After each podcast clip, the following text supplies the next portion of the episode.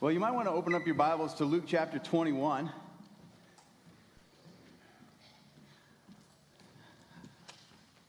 I'm wondering how your week went. But of course, I can't know exactly. You know, sometimes you just feel weighed down. I'm sure you've been there. Seems like uh, your to do list never gets shorter, seems like it only gets longer. Even if it's just a bunch of unrelated tasks, a bunch of things that, you know, pass with urgency um, at the end of it all, uh, the end of a week, you, you might just feel a little spent, right? And that has to do with our message today. We're in Luke chapter 21, and I'd like to read this passage with you. It says, Then he told them a parable. That's where we're starting. Then he told them a parable. Look at the fig tree and all the trees. As soon as they put out leaves, you can see for yourselves and recognize that summer is already near.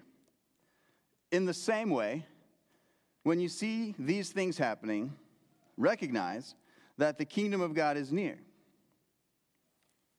I assure you, this generation will certainly not pass away until all these things take place. Heaven and earth will pass away, but my words will never pass away. Be on your guard so that your minds are not dulled from carousing, drunkenness, and worries of life. Or that day will come on you unexpectedly, like a trap. For it will come on all who live on the face of the whole earth. But be alert at all times, praying that you may have strength to escape all these things that are going to take place and to stand before the Son of Man. During the day, he was teaching in the temple complex, but in the evening, he would go out and spend the night on what is called the Mount of Olives. Then all the people would come early in the morning to hear him in the temple complex.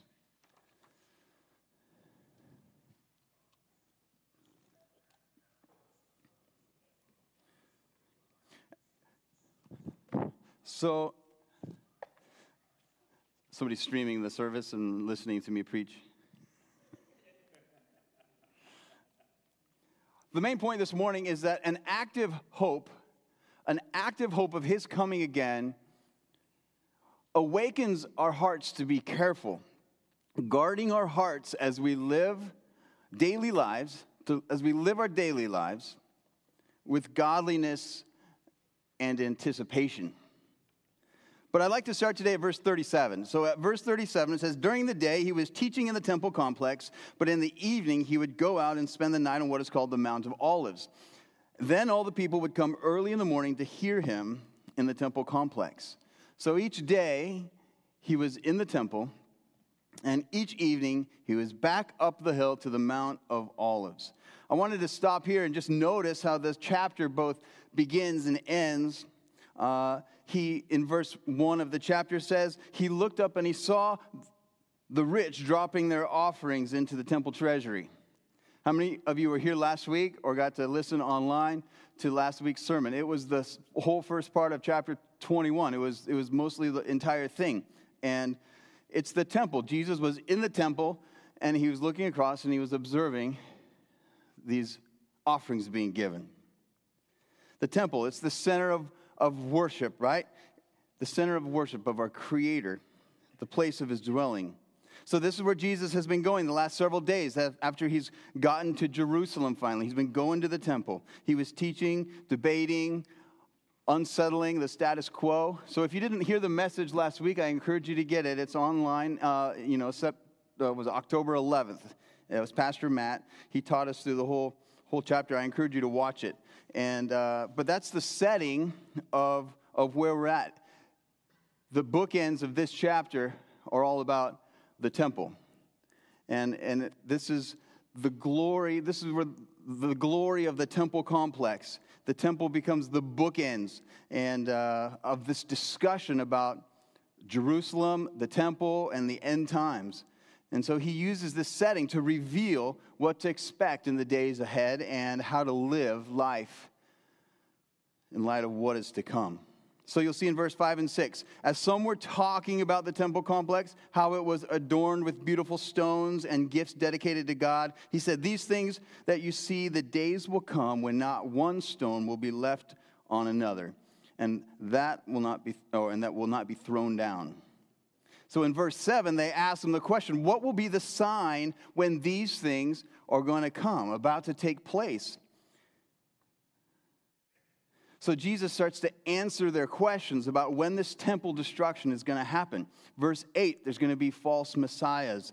In 9 and 10, there's going to be nations and uprising against one another. In verse 11, earthquakes and famines and pestilences, uh, which is a fatal epidemic disease. Verse 20 to 24, all of Jerusalem will be surrounded, trampled, the city, Mount Zion.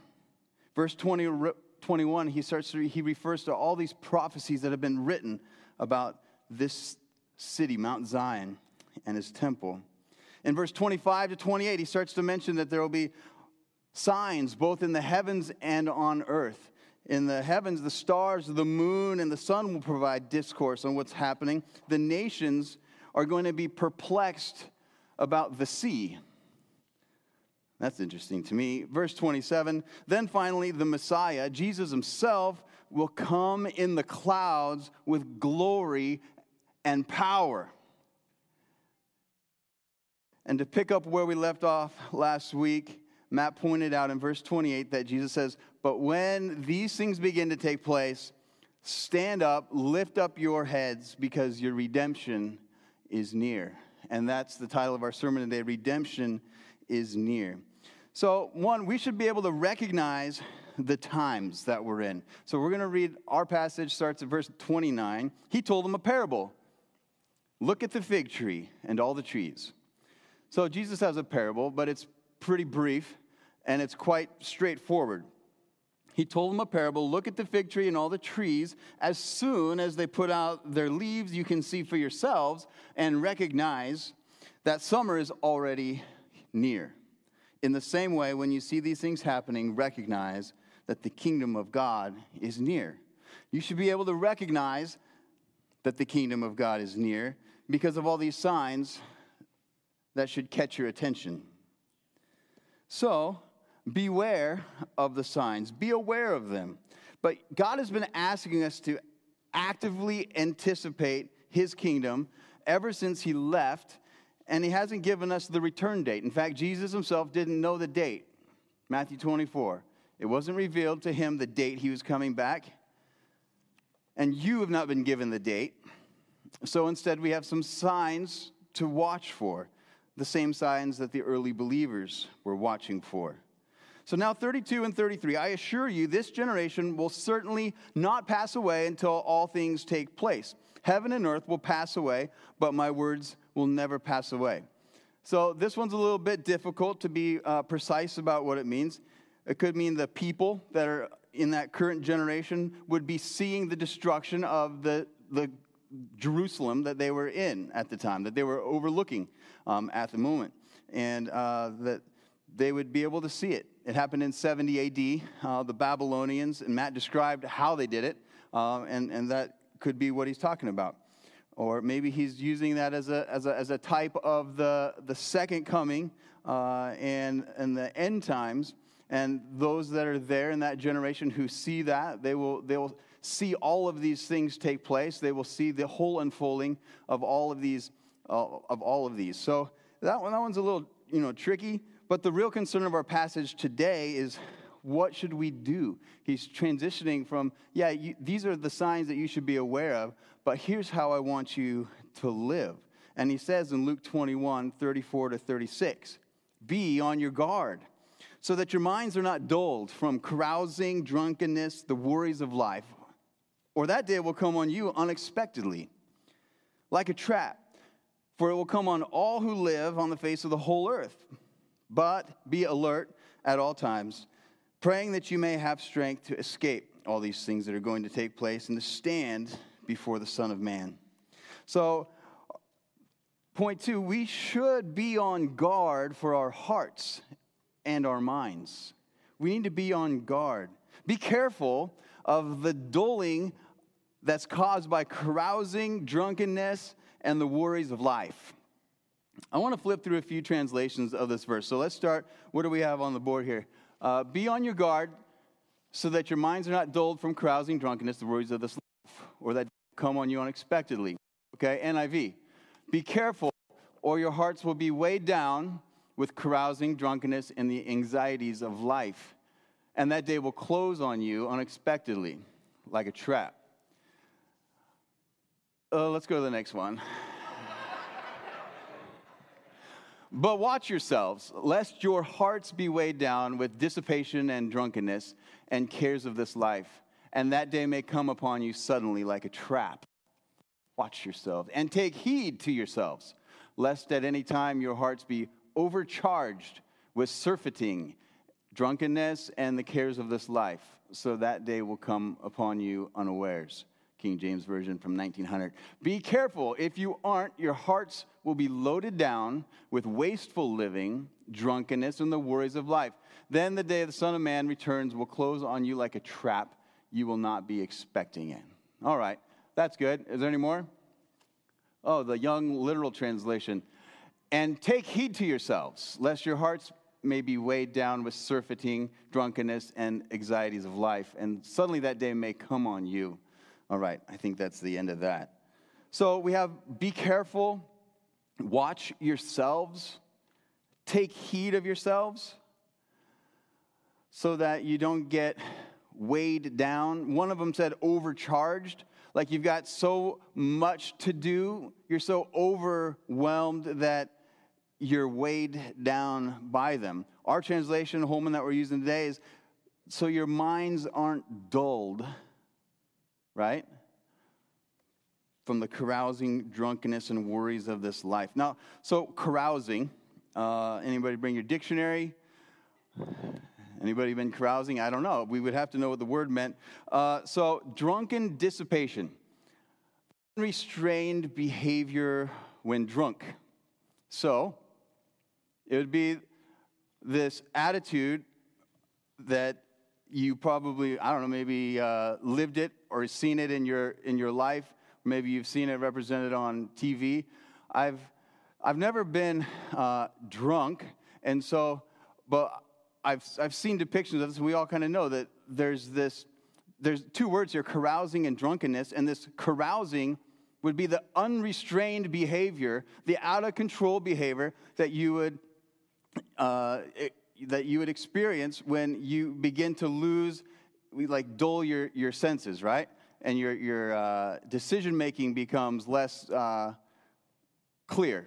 And in fact, you might even say later, I don't know I don't know what I did. I don't know what I said. I don't know what I was doing.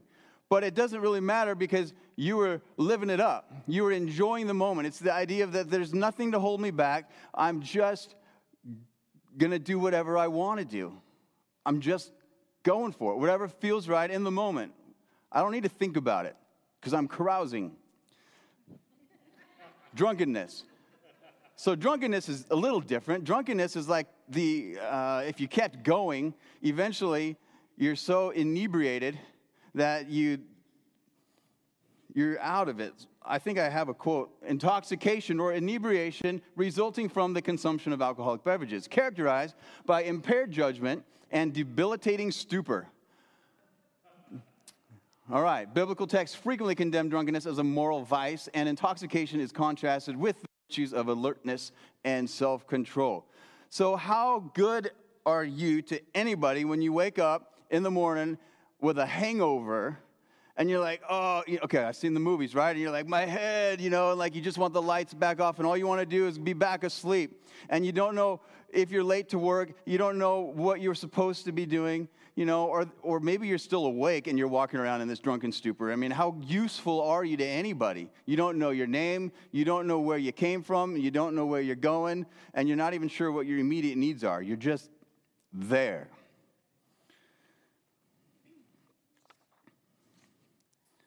In Ephesians 5 15 to 18, we, we have these words. It says, Pay careful attention to how you walk, not as unwise people, but as wise, making the most of the time, because the days are evil. So don't be foolish, but understand what the Lord's will is. And don't get drunk with wine, which leads to reckless actions, but be filled by the Spirit. And finally, we have the warning to not let our minds be dulled by carousing, the unrestrained behavior, the drunken stupor of not knowing who you are, what you're doing, or what you're about, but also the worries of this life. And it's listed together with those other things. And the worries of this life is also like the cares of this life. Luke 10, 41, 42, it's when Jesus tells Martha, Hey, Martha, you're worried and upset about many things. One thing is necessary. Mary has chosen it, it's not going to be taken away from her.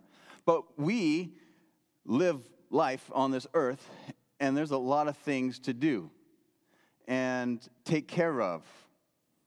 And there's a constant urgency to the daily tasks that are, that are set before you. And what we're being warned of is hey, you can get so weighed down by these things. Be careful that it's not, be careful about this so that it's not dulling your mind. What are the consequences of being dull? what are the consequences of being dull? It's just a funny question. Uh, it seems like there's this warning about not being ready for the day of his return, right? You're not going to be ready for the day of his return. But it's funny because it also says, it also says that it's not going to be a big secret. I mean, doesn't it say like everybody's going to see it? Like the day of his coming, I mean, everyone's going to know. So why can't I just go on living like I have been? Like we have been? Well, we are dulled. Hmm, maybe. Maybe we're unprepared for the celebration that's to come. Like a bride, like a bride, unprepared for the bridegroom to return, who returns to enter into marriage and finally bring her into the home that he has been preparing for her. Instead of joy, we might be ashamed of what we've been doing. Instead of ready to let go, of this world, we're looking back for the things that have made us happy. Instead of feeling like you've entered into the new home that you've been dreaming, dreaming of, you're feeling like this, this isn't how I've been living at all. This doesn't feel like home. Who is this husband? Who are all these people? What happened to all those people that I was hanging out with that were so fun and admirable? And where have all my treasures gone? I'm looking out my window. Why does he have so many crowns and rewards? Looks like he's done well. So, my question is how can we stay on guard this morning? How can we stay on guard? I want to discuss three ways that we can be on our guard. Remember, we're on our guard against being weighed down from the consequences of unrestrained, I don't care kind of living, doing whatever I want to do, from the consequences of this stupor of like, I don't know who I am, I don't know where I'm coming from, and I don't know where I'm going. I'm just here, a lump on a log. And the stupor of being too busy with your life to pay attention. So, the first one, how can we stay on our guard? Number one, we can stay on our guard by living uprightly. And I'm excited about the next little section that we're spending here together um, of, of these verses because there's so much to, you can study. And I, I've studied a lot this week about all the different uh, passages about his coming again and the tribulation times and uh, what all these things are going to look like. And um, and then I opened up some commentaries and I realized there's a whole bunch of passages that I didn't look at. And I'm like, well, I don't have that much time.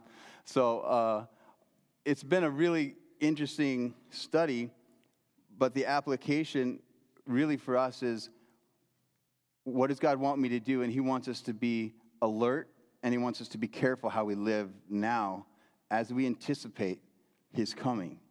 And so I did pack in a few verses, uh, passages that will kind of like speak about some of these end times things that are they're really exciting and fun to think about. But I'm not going to try to unpack them all for you and make them all make sense and try to make a chronology for you.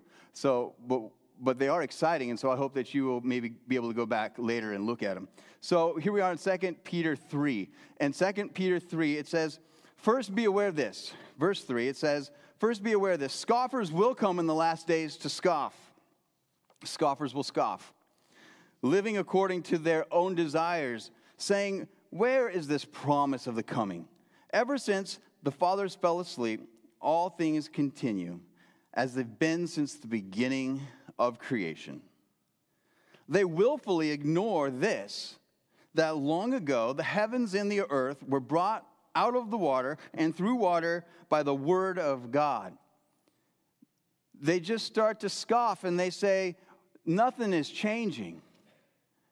Today is the same as yesterday, is the same as before that. Nothing's ever changed. But they forget that at one point in time, with God's word, He spoke and everything was created. They willfully ignore that. And then they ignore that through that same water, these same waters, the world of that time perished when it was flooded. And it's by the same word that the present heavens and earth are stored up for fire, being kept until the day of judgment and destruction of godly men. They forget that one day God created and that in one day God sent the waters to flood the earth as a punishment for the unrestrained, drunken stupor, focused on themselves types of lives that they were living. One day, they were overcome. And it's that same word, God's powerful word, that says, the heavens and the earth are being stored up for fire until the day of judgment and destruction of godly men. So, verse 10 to 14. But the day of the Lord will come like a thief. On that day, the heavens will pass away with a loud noise, the elements will burn and be dissolved, and the earth and its works on it will be disclosed or laid bare. Since all these things are to be destroyed in this way, it is clear what sort of people you should be in holy conduct and godliness as you wait for and earnestly desire the coming of the day of God. The heavens will be on fire and dissolved because of it, and the elements will melt with the heat. Based on his promise, we wait for the new heavens and a new earth where righteousness will dwell. Therefore, dear friends, while you wait for these things, make every effort to be found. How much effort? Every effort to be found at peace with the one or with him without spot or blemish. Therefore, dear friends, since you know this in advance, be on your guard so that you are not led away by the error of lawless people and fall from your own stability, but grow in the grace and knowledge of our Lord and Savior, Jesus Christ. To him be the glory both now and to the day of eternity. Amen. So, what we see here is that if we're hoping for a new heaven and a new earth where righteousness dwells, then we should start living today with that lifestyle. We need to grow into this. This is our prep, this is our training ground. So, secondly, we can stay on our guard by watching and praying. So, in Luke 21, our passage today, be careful. If you aren't, your hearts will be loaded down with wasteful living, drunkenness, worries of this life. When the Son of Man returns, it'll close on you like a trap. You will not be expecting it. That day will come upon every person who lives on the whole earth. Always be, always keep watching Pray that you will be able to escape all that is about to happen. Also, pray that you will not be judged guilty when the Son of Man comes. So keep on watching. What does it mean? Well, so when I was eight years old, I was on my first baseball team. The Tigers in the minors. My coach was a smart guy. He saw how amazingly talented I was at the game so he put me where all the best players go, right field. and here I learned my first lesson about watching. Jeff, watch the game. Jeff, pay attention. Jeff, look alive. Apparently, it was an improvement if I would just look alive. So it seemed like staying alert was the whole point of baseball. But after a while, I'm like, what am I watching for? watching for what? you know, the pitcher just keeps on pitching. Once in a while, somebody hits it. It's always going to those people over there. You know, it's like I would rather just count the blades of grass, you know, or see how many dandelions I can find, like in the. You know. So until one day when the ball did come my way. No, I didn't see it hit the bat, but I heard everyone yell my name. And I looked up and I saw the ball in the sky, and I couldn't tell where it was going. I didn't move forward and I didn't move back, and I just watched it land three feet in front of me on the ground. And then I picked it up and I threw it to somebody. And then all, all I could hear after that was my grandpa Jeff! what are you doing?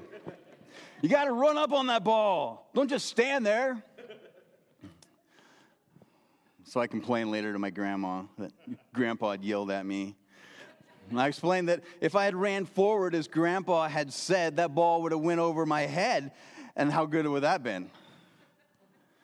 To which my sweet grandma replied, Well, maybe if you could just run up uh, just enough so that the ball doesn't go over your head. Who knew? My grandma knew so much about, about baseball.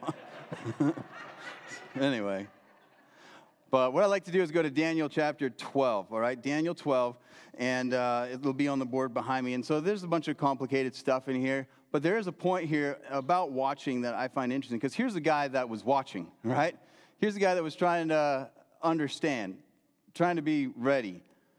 But we learn an interesting lesson from, from him. At the time, Michael, the great prince who protects your people, will arise. There will be a time of distress such as not happened from the beginning of nations until then. And you'll see that repeated in Jesus' words in both Matthew and it's in our passage and also in Mark.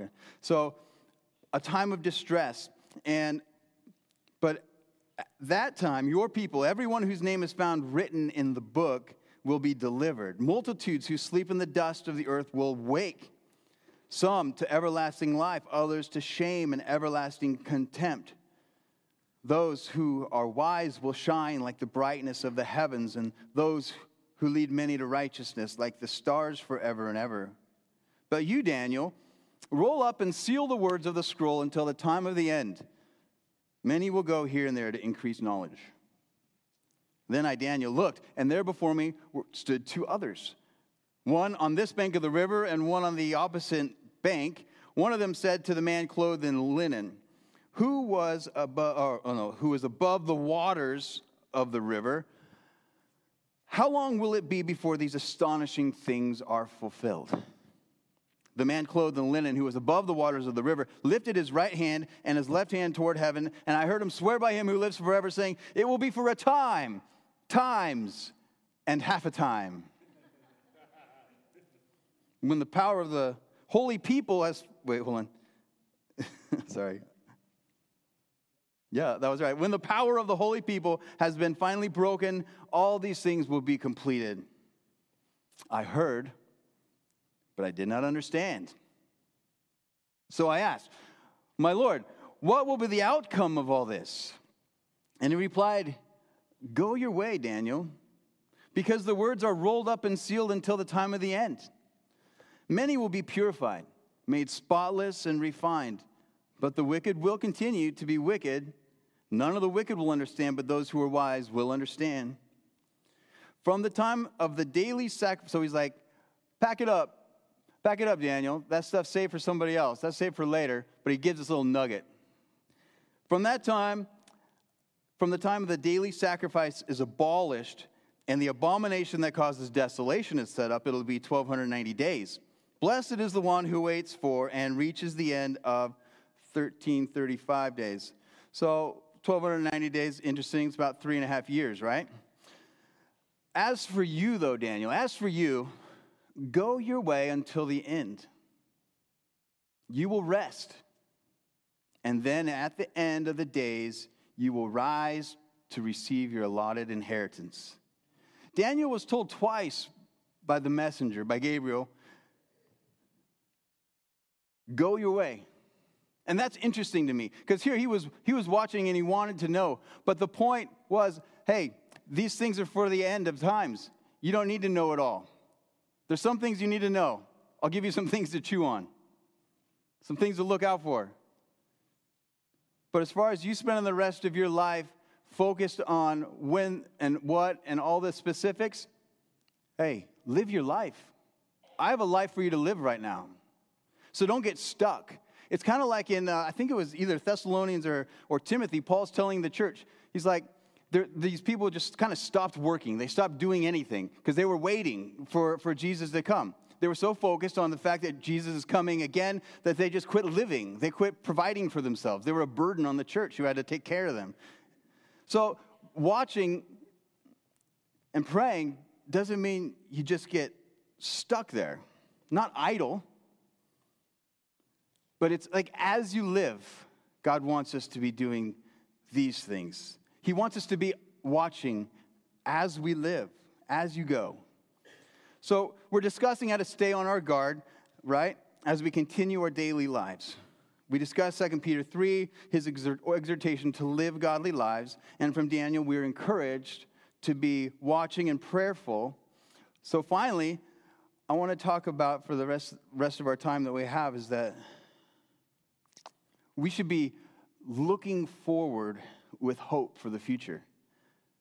There's some fa- fantastic passages on your notes there uh, that I hope, I hope to read some of them this morning. I hope we can maybe do most of them. But they reveal a future that we should eagerly anticipate. Daniel was told to live the rest of his life, rest assured of the resurrection unto all these futures hopes. Like he was, it was, it's really cool that right there you have the, he's promised to rise again and to receive an inheritance. And but he was told to seal it up.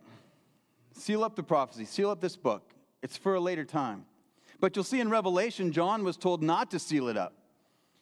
We are to have an active anticipation of these realities being ushered in. And it should characterize our hopes and our affections, and thereby our daily lives.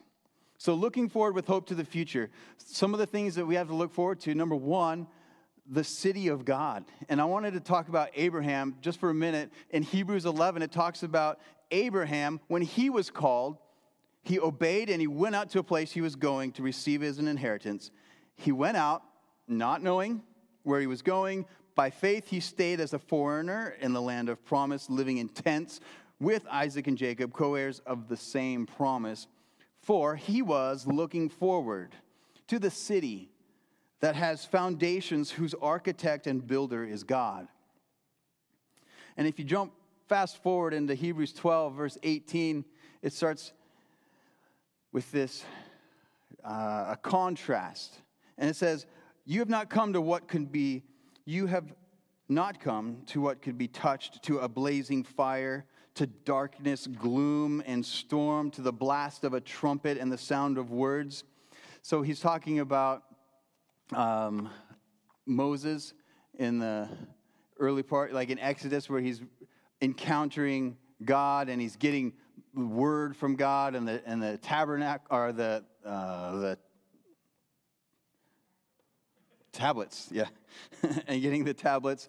And uh, there was this intensity of that surrounding that, that moment and that, that, that mountain. Those who heard it begged that not another word be spoken, for they could not bear what was commanded. And even an animal, and if even an animal touches the mountain, it must be stoned. The appearance was so terrifying that Moses said, I'm terrified and trembling. Instead, you have come to Mount Zion, the city of the living God, the heavenly Jerusalem to myriads of angels in festive gathering, to the assembly of the firstborn whose names have been written in heaven, to God who is the judge of all, to the spirits of righteous people made perfect, to Jesus, the mediator of a new covenant, and to the sprinkled blood, which says better things than the blood of Abel. Make sure that you don't reject the one who speaks, for if they did not escape when they rejected him who warned them on earth, even less will we if we turn away from him who warns us from heaven. His voice shook the earth at that time. So they're talking about at Sinai when they get the commands, and God tells them not to go up, but he lets Moses come up. And his voice shook the earth at that time, but now he was promised, Yet once more I will shake not only the earth, but the heavens. This expression, yet once more, indicates the removal of what can be shaken, everything that can be shaken. That is the creative, created things, so that what is not shaken may remain. Therefore, since we are receiving a kingdom, since we are receiving a kingdom that cannot be shaken, let us hold on to grace. By it we may serve God acceptably with reverence and all offer our God as a consuming fire. Yeah, the coming kingdom, and we're going to actually read in Revelation what that, what that, or that city, and what that city looks like. Uh, so, we can also be looking forward to the new heavens and the new earth, like it said in 2 Peter 3 earlier, when it talked about the promise of a new heavens and a new earth where righteousness will dwell.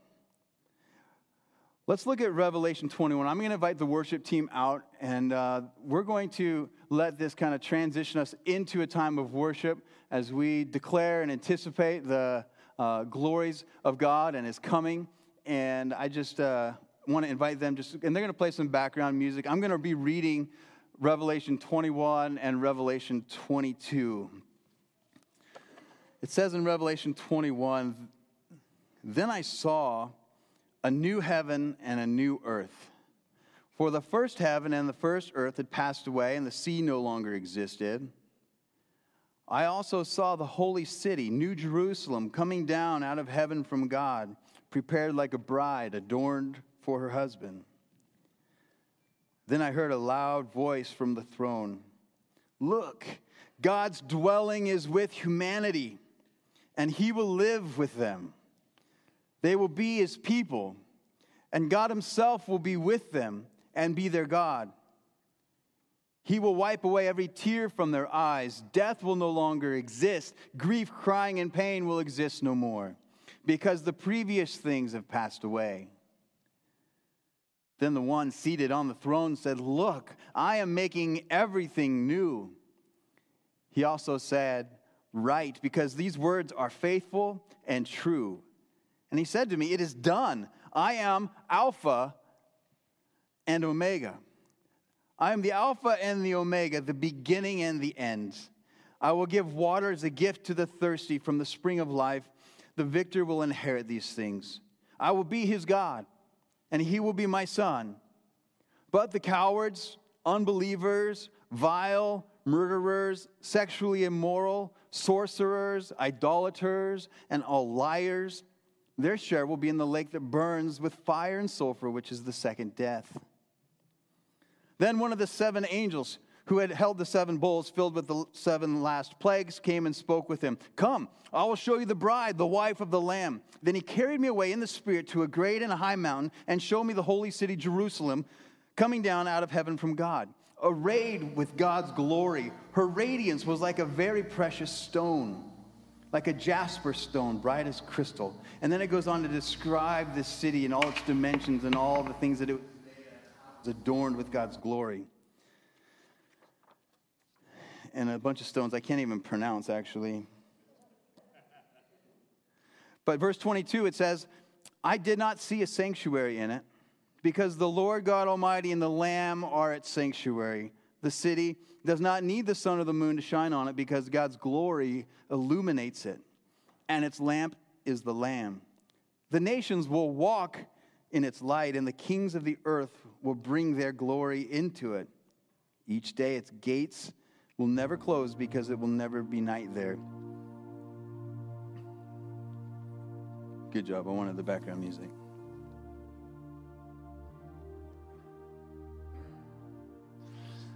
They will bring the glory and honor of the nations into it. Nothing profane will ever enter it. No one who does what is vile or false, not but only those whose but only those who are written in the Lamb's book of life. So there we have this, this promise of his physical and his visible presence dwelling with us. and also the future city of God as the tabernacle. And finally, this morning, as we turn our hearts together to long for and to anticipate the coming of Jesus, I'd like to read Revelation 22. And I just want to say before I do, because I'm going to just leave the stage afterwards, is may our active hope of his second coming, of his coming again, awaken our hearts to be careful, guarding our hearts as we live our daily lives with hope and in godliness. Let's read Revelation 22. Then he showed me the river of living water, sparkling like a crystal, flowing down from the throne of God and of the Lamb, down the middle of the broad street of the city. The tree of life was on both sides of the river, bearing 12 kinds of fruit, producing its fruit every month. The leaves of the tree for the healing of the nations. There will no longer be any curse. The throne of God and of the Lamb will be in the city, and his slaves will serve him. They will see his face, and his name will be on their foreheads. Night will no longer exist, and people will not need lamplight or sunlight, because the Lord God will give them light, and they will reign forever and ever. And he said to me, These words are faithful and true. And the Lord, the God of spirits of the prophets, has sent his angels to show his slaves what must quickly take place. Look, I am coming quickly. The one who keeps the prophetic words of this book is blessed. I, John, am the one who heard and saw these things. And when I heard and saw them, I fell down to worship at the feet of the angel who showed them to me. But he said, Don't do that. I'm a fellow slave with you, your brothers, the prophets, and those who keep the words of this book. Worship God. He also said to me, Don't seal the prophetic words of this book, because the time is near. Let the unrighteous go on in unrighteousness. Let the filthy go on being made filthy, and let the righteous go on in righteousness, and let the holy go on being made holy. Look, I am coming quickly, and my reward is with me to repay each person according to what he has done. I am the Alpha and the Omega, the first and the last, the beginning and the end. We only have a few verses left. I'm just going to read them. Blessed are those who wash their robes so that they may have the right to the tree of life and may enter the city by the gates. Outside are the dogs, the sorcerers, the sexually immoral, the murderers, the idolaters, and everyone who loves and practices lying. I, Jesus, have sent my angel to attest these things to you for the churches. I am the root and the offspring of David, the bright morning star. Both the Spirit and the bride say, Come. Anyone who hears should say, Come. And the one who is thirsty should come. Whoever desires should take the living water as a gift. I testify to everyone who hears the prophetic words of this book. If anyone adds to them, God will add to him the plagues that are written in this book. And if anyone takes away from the words of this prophetic book, God will take away his share of the tree of life and the holy city written in this book. He who testifies about these things says, Yes, I am coming quickly. Amen. Come, Lord Jesus. The grace of the Lord Jesus be with all the saints. Amen. Exciting. I want to invite you to stand if you would. I'm going to turn it over to Sam and the worship team this morning.